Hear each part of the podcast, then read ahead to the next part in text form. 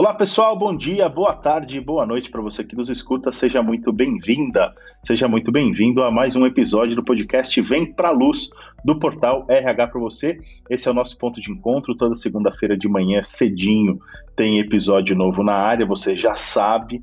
Então eu já aproveito para desejar uma ótima semana para você e para convidar você para seguir o RH para você nas redes sociais. A gente está no Facebook, Instagram, tem um grupo no LinkedIn com dezenas de milhares de RHs lá trocando ideias todos os dias e tem também canal no YouTube. Mas acho que o mais importante de tudo é acessar o rhpravocê.com.br, porque lá a nossa equipe de redação de conteúdo e a comunidade de RH, porque tem muita gente aportando conteúdos e artigos novos todos os dias. É, você vai encontrar certamente conteúdos e posts novos todos os dias por lá, então fica o convite para você acessar o portal também. É, também aproveito para convidar você para assinar o feed do nosso podcast aí no tocador de sua preferência, seja ele o Spotify, o Deezer, o Apple Podcasts ou o Google Podcasts, não importa. Onde você estiver ouvindo a gente, vale a pena assinar o feed, assim você é, recebe uma notificação ou a gente aparece na sua página inicial sempre que tem episódio novo, mas como eu falei, a segunda-feira cedinho tem episódio novo na área, combinado? Bom, o tema de hoje a gente vai falar sobre as competências que os profissionais de RH precisam ter e a gente vai falar muito sobre a trajetória profissional de um RH, né? O que é um RH ideal, né? A formação dele, quais são as competências, principalmente pensando também no mercado de trabalho do futuro e tudo mais. E quem vai guiar a gente nessa, nessa jornada, nessa conversa, é a Emanuela Vélez, psicóloga, especialista em RH, top voice do LinkedIn 2020, a quem eu agradeço pela participação, viu, Manu? Obrigada, Daniel, pelo convite. É um prazer estar aqui com vocês. Espero que a gente possa ter um bate-papo e construir algumas contribuições aí para o pessoal que está nos ouvindo. Ah, com certeza. A gente que agradece. E quem participa também hoje com a gente é o Bruno Piai, jornalista do RH para você, redator. E aí, Bruninho, tudo bem? Fala, Daniel. Oi, Manu. Super alô para você, ouvinte. Estou muito feliz de poder participar aqui com vocês. Show de bola. Vamos para o nosso bate-papo.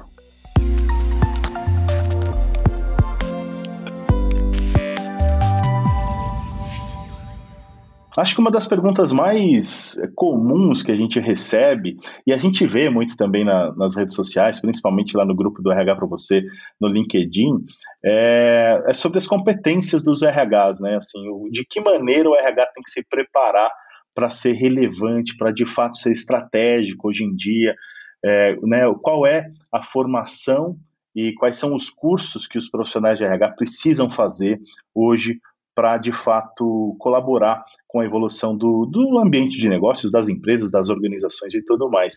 E, e acho que essa, essa, essa pauta nasceu muito disso, daquilo que a gente tem acompanhado e visto muito nas redes sociais. E claro, a gente chamou a Emanuela Vélez, que é top voice no LinkedIn, especialista em RH, porque ela conhece bastante desse, desse, desse cenário, digamos assim. E aí eu já co queria começar perguntando para a Manu, que está aqui com a gente, é, quais foram, na sua, na sua visão, as principais transformações na área de gestão de pessoas nos últimos anos e de que maneira isso impacta a forma como os RHs devem se preparar, Manu? Boa, Daniel. A gente percebe que o RH mudou e mudou muito, né? A gente sai aí de uma época de revolução industrial para uma época de transformação digital. Então, o RH ele deixou de ter um papel voltado exclusivamente para recrutamento e seleção, que era o que os RHs basicamente faziam, Sim. contratavam e demitiam pessoas, então o RH era muito mais operacional e ele passou a ter uma atuação mais estratégica, porque a partir dessa transformação digital e que as empresas compreenderam que são as pessoas responsáveis por fazer com que as empresas funcionem no geral, o RH ele passou a atuar é, estrategicamente na tomada de decisão. E isso foi um ponto muito importante para a equipe que trabalha literal, literalmente na área. Perfeito, faz todo sentido e de fato a transformação digital tem impactado muito as empresas, não só a área de RH, né, mas é que o RH é uma espécie de, de centro nevrálgico da coisa, quer dizer, muita coisa passa pelo RH. É, deixa eu chamar o Bruninho para esse bate-papo. Bruninho, traz uma pergunta aí para Manu. Manu, eu quero entrar um pouquinho no, no mérito do desenvolvimento dos líderes de RH, mas antes eu quero só contar uma, uma historinha para contextualizar. É, eu estou no mercado de trabalho desde 2011 Esse ano está completando 10 anos que eu comecei a, a, a, que eu entrei no mundo corporativo e é, é até curioso porque a, o meu começo foi caindo de paraquedas no RH, né? Eu fui fazer uma entrevista para uma vaga temporária para trabalhar em loja e de repente eu estava trabalhando em RH, em departamento pessoal, na empresa onde eu fiz a entrevista, que era uma terceirizadora de serviços e também uma consultoria. Esses meus primeiros anos, não faz muito tempo, né, se a gente for, for considerar, esses meus primeiros anos foram muito operacionais. Eu tinha uma liderança muito operacional, eu vou dizer um, uns 95% ali de, de técnica, de software, de mexer em programas, e uns 5% ali dedicados a, a, RH mesmo, né, não só departamento pessoal. E depois eu, eu tive a oportunidade de ir para uma outra empresa do mesmo ramo, e essa porcentagem não diminuiu tanto, né? A preocupação sempre foi maior de contrato à gestão com essa parte técnica, agilidade para mexer no software, agilidade para atender, sempre você ter um desenvolvimento mais para esse lado. Hoje a gente vê um equilíbrio maior, né? As chamadas soft skills, desenvolvimento de comunicação, de resiliência, de trabalho em equipe, está muito em alta. Eu comecei no mercado acreditando então que para ter emprego tinha que ter faculdade e eu tinha que dominar os softwares, eu tinha que ser o mais ágil possível. Não tinha essa visão de. Não tinha esses pensamentos de, poxa, investimento em mindfulness, em cursos de resiliência, coisas do tipo. Pensando no mercado de hoje, para um profissional que muitas vezes não tem o suporte da empresa, que ele se desenvolve por conta própria, ele busca por conta própria um, um curso, formação, coisas do tipo. O que fazer para ele não cair em, em armadilhas, para que ele, ele não fique tão voltado a soft skills, porque hoje se fala muito mais disso do que da parte técnica, mas que também ele não tenha só essa visão de técnica, precisa saber fazer folha, precisa saber é, calcular benefício, etc, etc, e esqueça as soft skills. Como que ele busca esse equilíbrio sem cair em armadilhas do, dos excessos, né, de tudo que a gente vê hoje, de todos os conteúdos que a gente tem hoje sobre. Essa tua fala é muito importante, Bruno, porque a gente percebe que hoje as empresas, apesar delas buscarem um profissional que tem aí essas hard skills, né, que tem essas competências mais técnicas, elas estão também buscando profissionais pensando na valorização do capital humano. Hoje, a gente entende que muitos profissionais eles são contratados literalmente pelo técnico e demitidos pela parte comportamental. Então, uhum. não adianta você ter um profissional aí que seja muito bom em Excel, que seja muito bom em sistema, mas comportamentalmente ele não entregue, não faça os resultados, não faça a empresa acontecer pensando numa visão mais estratégica de um todo. Uhum. Então, hoje os profissionais eles precisam sim se dedicar a essa parte toda técnica, buscar conhecimento, se atualizar constantemente é necessário mas ter a parte comportamental é um diferencial. Então, um profissional que ele tem a capacidade de liderança, que ele sabe trabalhar bem em equipe, que consegue hoje fazer uma gestão de compliance, por exemplo, que tem inteligência emocional, ele termina contribuindo para o desenvolvimento da empresa, ele consegue agregar na visão estratégica. Agora, eu costumo dizer que a empresa também precisa estar aberta a isso, a cultura organizacional, né, Bruna? Ela precisa estar aí adaptada, porque também o profissional profissional pode chegar com todas as melhores ideias do mundo, ter todas as hard e soft skills, e se a empresa ela não tiver essa abertura para fazer a gestão diferente, não funciona. Uhum. Ainda não, a empresa ainda não tiver chegado nesse viés estratégico, né, esse novo RH. Exatamente. Se não tiver é, essa possibilidade de desenvolvimento, possivelmente ela não vai alcançar esses resultados tão estratégicos que o mercado pede, né? Uhum. Uma pesquisa que foi feita pela Microsoft, ela aponta que a pandemia ela acelerou a transformação digital em 72%. Então, quantas empresas que a gente não conhece fecharam? Então, a gente precisa aí ter esse equilíbrio que você falou, em buscar realmente o técnico, buscar também o comportamental e as empresas estarem abertas a essa mudança. Uhum, perfeito.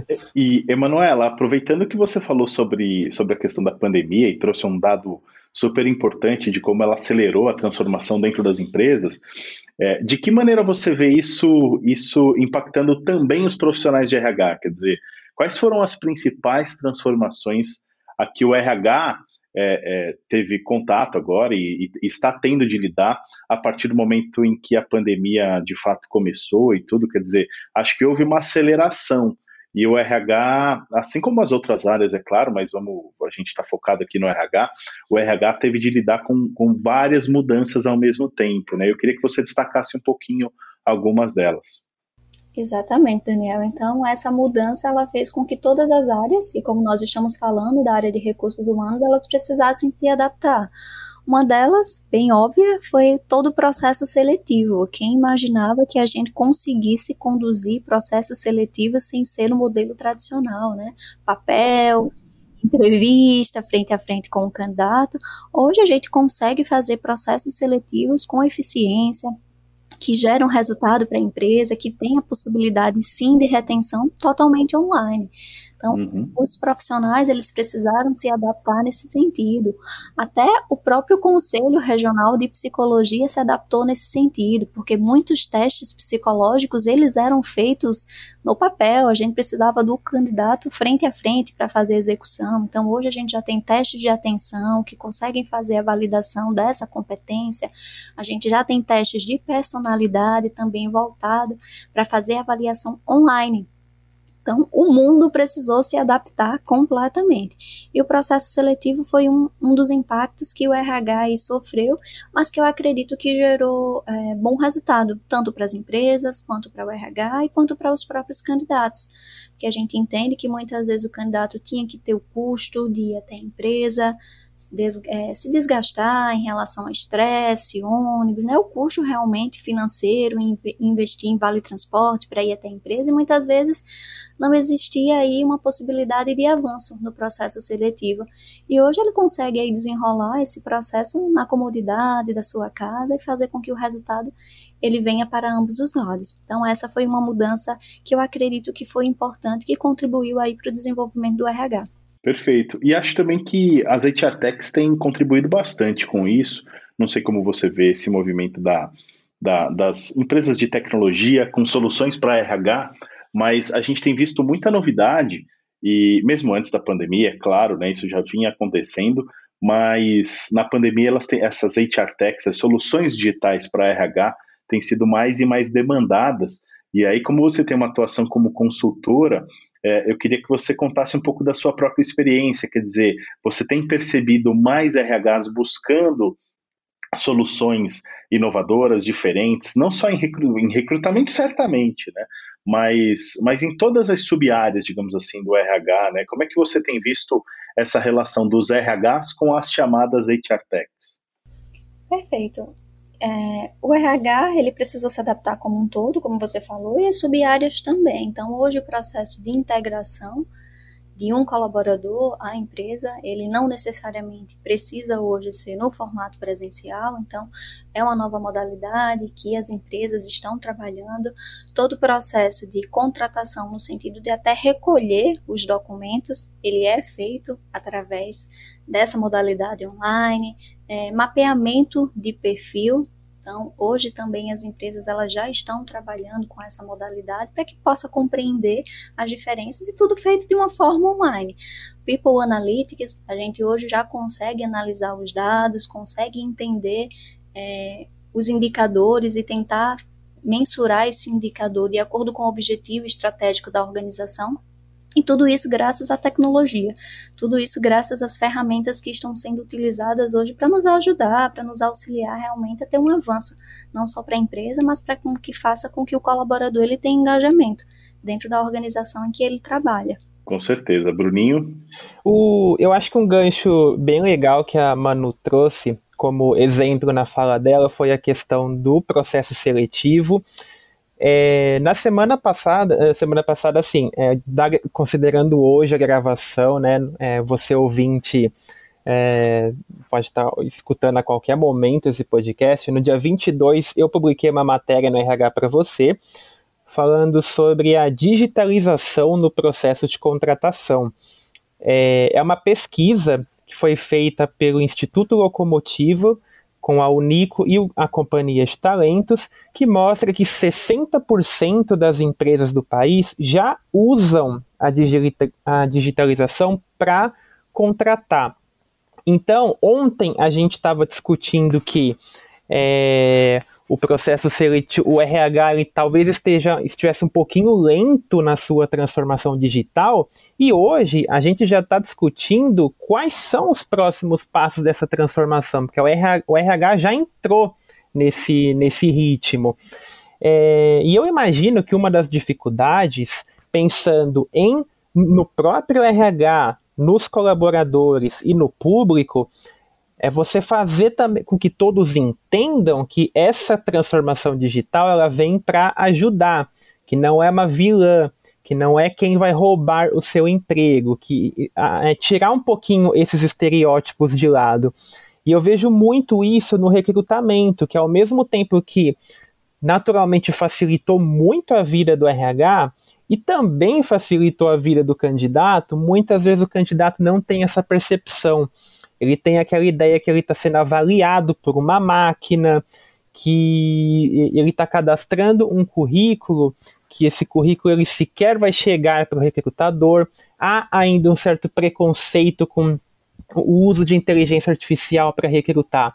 Então, o que eu queria perguntar para você, Manu, é quais são os desafios do RH, não só para se adaptar a essa transformação digital, mas também para levar a todo o, o seu ecossistema é, é, por que ela é tão importante, né? Conscientizar que, poxa, isso é bom, isso é ruim, a tecnologia está ajudando você também, ela não está te prejudicando. Então, quais são os desafios nesse sentido?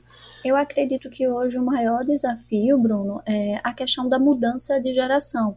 Então, a gente tem aí baby boomer, geração X, geração Y, tem a chegada aí de geração Z, e tudo isso é transição, transição de cultura. Então, a galera mais antiga, acredito eu, o Y, não sei vocês, mas enfim, a gente está de certa forma se adaptando a essa mudança. A gente não sofreu tanto impacto nesse processo de transição para a transformação digital a galera aí da geração X, os baby boomers, eles de certa forma tiveram uma dificuldade para fazer esse processo de transição, de entender o novo, de entender que a digitalização, apesar de em alguns momentos ela deixar muito objetiva, ela facilita o resultado, ela faz com que aconteça a geração mais nova acha tudo isso maravilhoso, né? Uhum. Nós somos aí chamados de cringe porque eles buscam realmente resultados mais, mais velozes. Então, cabe ao RH, ele de certa forma, é, demonstrar para as pessoas que apesar dessa velocidade, a gente não vai perder a humanização,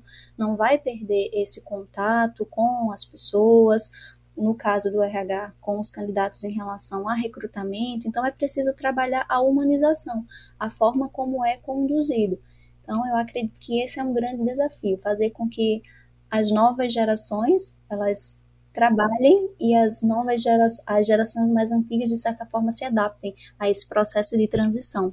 E na sua percepção, Manu, pela experiência que você tem, conhecimento de mercado, é, você acha que o RH está se adaptando a esses desafios, esse choque de gerações, esse novo é, modelo de trabalho? Está tendo uma, uma eficácia real no, no na, nas atividades, na rotina do RH?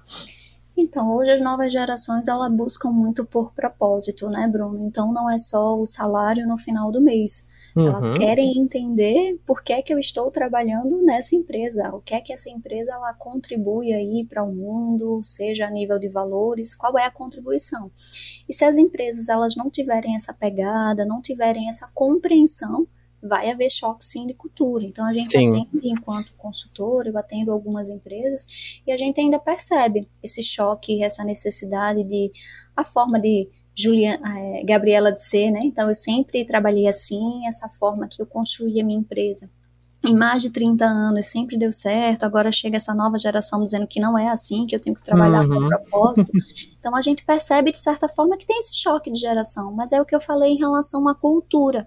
A cultura precisa mudar porque é essa nova geração que está fazendo o mercado, que está fazendo com que a economia aconteça de uma forma diferente. Então, o RH vai precisar aí se equilibrar, porque a gente tem uma geração mais antiga atuando no mercado e tem essa geração nova. Então, cabe ao RH desenvolver esse equilíbrio e fazer com que as pessoas entendam que a diversidade ela é importantíssima para o desenvolvimento de uma empresa. Uhum. A gente não consegue fazer diferente com públicos iguais. Por isso que a, a tecla da diversidade hoje ela é tão atuante e ela é tão necessária dentro desse meio. Com certeza. Ô Manu, aproveitando que, que você falou um pouquinho sobre, lá no começo, né, sobre competências, as competências técnicas e também as comportamentais, queria que você falasse um pouco é, especificamente sobre o tema do nosso programa de hoje, do episódio de hoje, que são as competências que os profissionais de RH devem ter ou priorizar na sua trajetória profissional para continuar a, a, serem relevantes né, e essenciais para as organizações. Queria que você falasse um pouco sobre quais são essas competências e como conquistá-las, né? Como desenvolvê-las, digamos assim. Perfeito. Vou elencar algumas para que a gente possa estar discutindo. A primeira delas eu citaria a visão estratégica. Então, o RH ele precisa realmente ser visionário, ele pensar nos objetivos da empresa e correlacionar como é que as pessoas podem contribuir para que esses objetivos eles sejam alcançados. Então, se o RH ele não tem uma visão estratégica do negócio, se ele não conhece de indicadores das áreas, ele termina de certa forma sendo um RH mais operacional. E o uhum. ideal é que o RH ele esteja inserido em todas as áreas, que ele tenha realmente a atuação estratégica que a gente falou no sentido de tomada de decisão, porque são as pessoas que fazem com que a empresa aconteça. Então, desde o financeiro, desde a logística, desde a área administrativa ao comercial, são as pessoas que estão executando os processos. Então, o RH precisa ele ter essa visão estratégica, entender de indicadores, os KPIs, para que ele possa estar tá fazendo essa contribuição e poder falar né, com números, não seja só nada subjetivo, e contribuir para que a empresa alcance esses seus resultados. Acredito que a visão estratégica seria realmente um diferencial para as pessoas que trabalham e pensam em atuar na área de gestão de pessoas. Inteligência emocional é um outro ponto. Hoje a gente está passando aí por um momento de pandemia, estamos há mais de um ano, então saber lidar com esses desafios ele é mais que necessário as empresas passaram por essa transformação e os profissionais que não se adaptaram, que não tiveram criatividade para se reinventar nesse momento, provavelmente eles não estão mais no mercado, porque foi um momento difícil, onde todo mundo precisou se reinventar, independente de área. E para que essa Com reinvenção certeza. acontecesse, a gente precisou aí ter inteligência emocional para saber lidar com esses desafios. Um, citaria uma outra, que é a capacidade de liderança, porque o RH ele está ali atuando né, no meio entre empresa e colaboradores, então é, fazendo esse equilíbrio, então ele precisa ter essa capacidade de liderar, de influenciar realmente pelo exemplo, comunicar, porque a gente trabalha com a voz, comunicando, informando as pessoas sobre mudanças, planos Sim. da empresa, estratégia, então precisa realmente falar a linguagem da equipe com que a gente trabalha, ter esse trabalho uhum. em equipe, porque a gente não trabalha sozinho. E eu considero também fazer a gestão de compliance, porque hoje, com a LGPD, a gente precisa entender também das, das leis e as regulamentações que precisam ser cumpridas. Então, fazer com que a empresa alcance os resultados, os colaboradores estejam dentro das conformidades que a empresa acredita é, ser necessária para que o negócio funcione estrategicamente. Perfeito, Manu.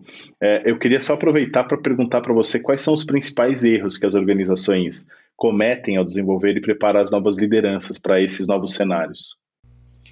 Então, com a, a pandemia, a gente precisou se readaptar, como a gente vem batendo nessa tecla. Então, hoje, alguns Sim. líderes, eles não entendem esse trabalho de home office, no sentido de que você precisa dar autonomia, você precisa confiar uhum. em quem está do outro lado.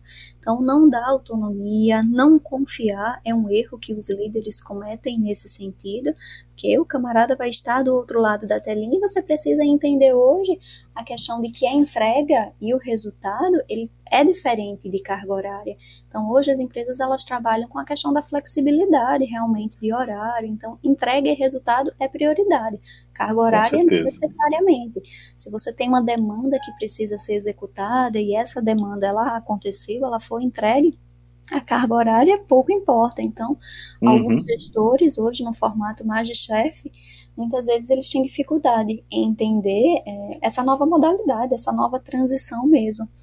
A Sim. falha na comunicação é um erro que acontece constantemente, então é preciso que a comunicação ela seja fluida, que ela seja entendível. As pessoas costumam dizer que o óbvio precisa ser dito, né? Então, Exatamente. Fazer com que a comunicação realmente ela aconteça, porque se houver qualquer intercorrência, a gente vai ter aí todos os tipos de ruído e vai prejudicar a empresa, o colaborador, a liderança, enfim. Então, falhar na comunicação é um erro. Não ouvir a equipe eu considero também como algo é, que prejudica o relacionamento, a uhum. empresa uhum. como um todo, porque a equipe ela não está só para executar, ela está ali para contribuir. Então precisa que haja essa interação e muitas vezes quem está ali operacionalizando o processo, ele tem uma visão mais prática do que poderia ser feito. Então, se a gente for trabalhar só no formato de manda quem pode, obedece quem tem juízo, a gente vai perder aí alguns resultados que podem alavancar, tá? É, e eu pontuaria não ser exemplo, o líder ele precisa ser exemplo, né, para que os resultados realmente aconteçam. E as empresas hoje e os líderes também eles precisam se importar com a saúde mental do colaborador, que é um diferencial para que os colaboradores eles se engajem e se comprometam com o negócio. Perfeito, Manu. Acho que boa parte dessa, dos seus destaques, é, o nosso ouvinte tá, já está bem acostumado a ouvir a respeito, porque a gente tem falado bastante, é, especialmente, por exemplo, sobre saúde mental e tudo mais. Então, acho que tem tudo a ver com aquilo que a gente, com a nossa bandeira também, do empoderamento do RH e aquilo que a gente tem, tem abordado. É, o nosso tempo tá, já está se esgotando. Eu queria só perguntar, Bruninho, tem mais alguma pergunta aí para Manu? Para a gente finalizar, é, seria interessante fazer um, um, um, exercício aí de futurologia. Esse, esse segundo semestre agora de 2021, ele é muito marcado por duas questões na minha visão, que são a primeira é a aceleração da primeira e da segunda dose da vacinação em muitos estados aqui do país, e a segunda, por consequência dessa aceleração, a retomada aos escritórios que, que as empresas já estão promovendo e já estão planejando é, promover. É, isso é complexo. É, nós aqui no RH para você, acompanhando o dia a dia de empresas, falando com pessoas, a gente nota que muita gente está insatisfeita com essa retomada, seja por medo, seja por insegurança, seja porque se adaptou tão bem ao home office que bate de certa forma uma frustração em voltar para a rotina, né? Voltar a pegar trânsito, é, você querendo ou não você perde uma parte do seu dia também nesse período de ida e volta do, a, ao trabalho e que no home office você ganha esse período, né? E isso é, isso é muito complexo, né? Está sendo muito debatido, está tendo muita polêmica, muitas pessoas não querem voltar de jeito nenhum. É, como que você enxerga essa questão da retomada? É, que, que tipo de ruptura isso pode causar? Que problema isso pode gerar para líderes e RHs resolverem? Porque a gente vê muitas pesquisas também que já mostram que é, as pessoas estão dispostas a abandonar o seu atual serviço se elas não entrarem no mínimo em um modelo híbrido de trabalhar uma, duas vezes por semana em casa. Ou seja, é, vai inevitavelmente vai acabar virando um fator competitivo para as empresas. Se você tem a opção de dar o home office e você não o faz, as pessoas estão insatisfeitas. Como que você vê, então, nesse pós-pandemia, o RH, o líder, lidando com esse tipo de situação? O RH ele vai precisar ter uma flexibilidade muito grande, liderança também, e é, as empresas, para que esse processo de flexibilização ele aconteça e com que os colaboradores eles consigam se adaptar. Porque é perceptível que durante esse período de pandemia, os resultados aconteceram, as entregas aconteceram e clientes, enfim, eles não foram tão prejudicados. Então as pessoas uhum. percebem a necessidade de continuar em casa, diminuir aí esse estresse com trânsito, né, custo com almoço fora de casa. Então o RH vai precisar fazer, participar mais uma vez desse processo de mudança de cultura mais uma vez. Então é importante realmente que o RH ele tenha é, um diferencial no sentido de comunicar, de entender quais os desejos, as motivações das pessoas para que eles possam aí entrar num equilíbrio que não possa prejudicar nem a empresa nem os profissionais que estão de certa forma se predispondo a essa nova modalidade. Uhum. E vai muito naquilo que você estava falando, né? Não é a decisão fechada, é ter essa preocupação de ouvir o colaborador, né? Exatamente, perfeito. Pessoal, nosso tempo está esgotado. Eu quero agradecer imensamente a Manu, Emanuela Vélez, que é psicóloga, especialista em RH e Top Voice do LinkedIn 2020. Manu, super obrigado por ter aceitado o nosso convite, por ter compartilhado um pouquinho com a gente do, do seu conhecimento também, e desejo muito sucesso para você. Eu que agradeço o convite e sucesso aí para a gente nesse novo desafio do RH, nessa transformação digital. Show de bola, tamo junto. É, Bruninho, obrigado também, viu, por ter tirado um tempinho para falar com a gente, participar desse episódio especificamente. Grande abraço para você, meu amigo. Obrigado, Dan, obrigado, Manu, obrigado você que acompanhou a gente. Foi realmente muito legal poder fazer parte desse episódio. Também não é sempre que a gente tem uma top voice do LinkedIn aqui com a gente, né? Então, é... realmente, realmente muito, muito legal. Show de bola.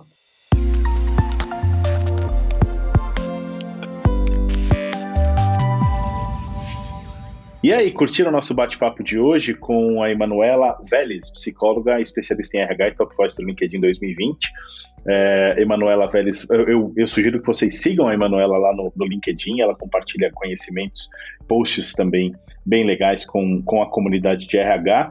A gente falou hoje sobre as competências que, que os profissionais de RH precisam ter, para que para manter-se relevante, digamos assim, profissionalmente e no mercado de trabalho do futuro também. Eu quero renovar o convite para você que está nos ouvindo para seguir o RH para você nas redes sociais, Facebook, LinkedIn, tem canal no YouTube e participar do grupo lá, lá no, no, no, LinkedIn. Eu falei LinkedIn, mas era Instagram também, tá? Mas tem um grupo no LinkedIn que é importante porque a gente tem, como eu falei, dezenas de milhares de RHs compartilhando ideias e insights todos os dias lá no, no grupo do LinkedIn do RH para você.